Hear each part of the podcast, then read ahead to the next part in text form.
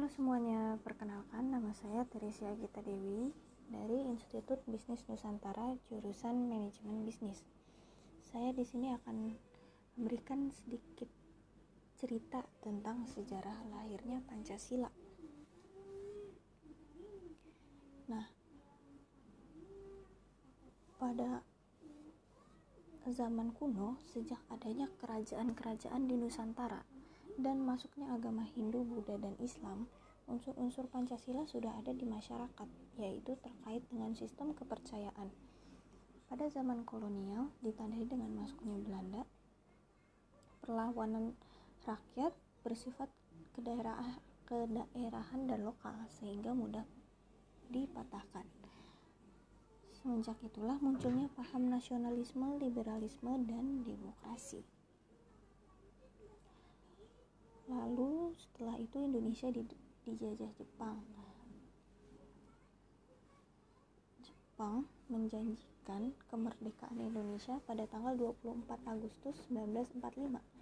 Untuk mewujudkan janji tersebut, dibentuklah BPUPKI atau kepanjangannya Badan Penyelidik Usaha-Usaha Persiapan Kemerdekaan Indonesia dalam bahasa Jepangnya, Dokuritsu Sunbi Kosakai. Badan ini beranggotakan 60 orang. Nah, pada sidang pertama BPUPKI, yaitu 29 Mei sampai 1 Juni 1945, membicarakan tentang landasan-landasan dasar negara Indonesia. Nah, ada tiga orang yang merumuskan dasar negara kita yaitu yang pertama Muhammad Yamin.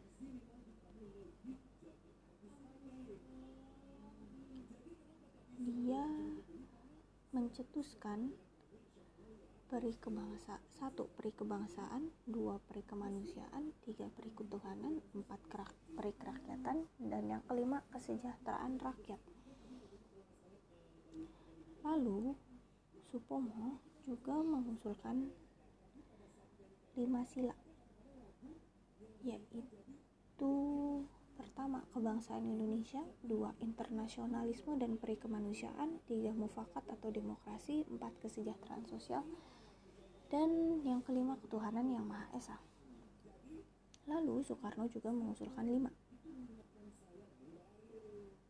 Ini di Lalu yang kedua, Dr. Supomo merumuskan lima, yang satu persatuan, kedua kekeluargaan, tiga keseimbangan lahir batin, empat musyawarah, dan yang kelima keadilan rakyat. Lalu Insinyur Soekarno, presiden pertama kita, juga mengusulkan lima. Yang pertama kebangsaan Indonesia, kedua internasionalisme dan peri kemanusiaan, kedua, ketiga mufakat atau demokrasi, keempat kesejahteraan sosial. Dan yang kelima ketuhanan yang maha esa.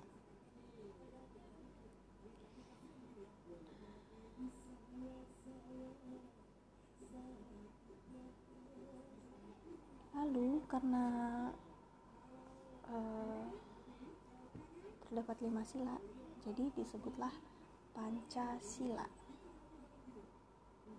pada tanggal 1 Juni 1945, juga dibentuk panitia kecil yang beranggotakan 9 orang.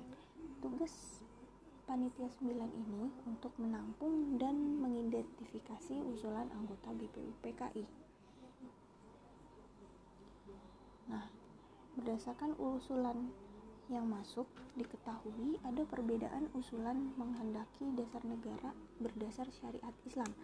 Sedang golongan nasionalis menghendaki negara tidak berdasarkan hukum agama tertentu. Untuk mengatasi perbedaan ini, maka uh, panitia 9 itu berisikan anggota yang dari golongan Islam dan golongan nasionalis. Pada sidang yang di tanggal 22 Juni 1945 hasil menghasilkan kesepakatan dasar negara yang tertuang dalam alinea keempat rancangan preambul yaitu ketuhanan dengan kewajiban menjalankan syariat Islam bagi pemeluk-pemeluknya.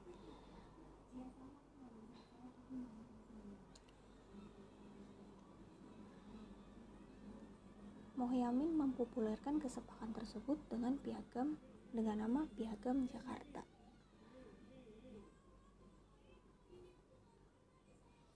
Sidang BPUPKI kedua pada tanggal 10 sampai 16 Juli 1945 menghasilkan dasar negara yang telah disepakati yaitu Pancasila seperti dalam Piagam Jakarta. Namun untuk sila yang pertama jelas mendapatkan banyak pertentangan dari Indonesia bagian timur yang mayoritas agamanya bukan muslim. Lalu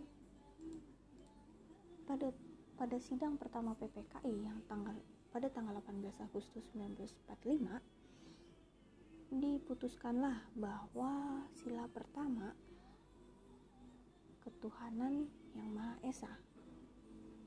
Jadi tidak uh, ada unsur dari suatu agama tertentu.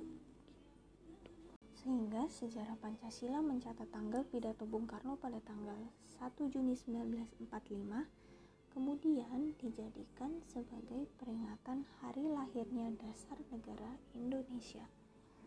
Sekian cerita hari ini tentang sejarah Pancasila. Sampai jumpa di podcast selanjutnya. Selamat menikmati.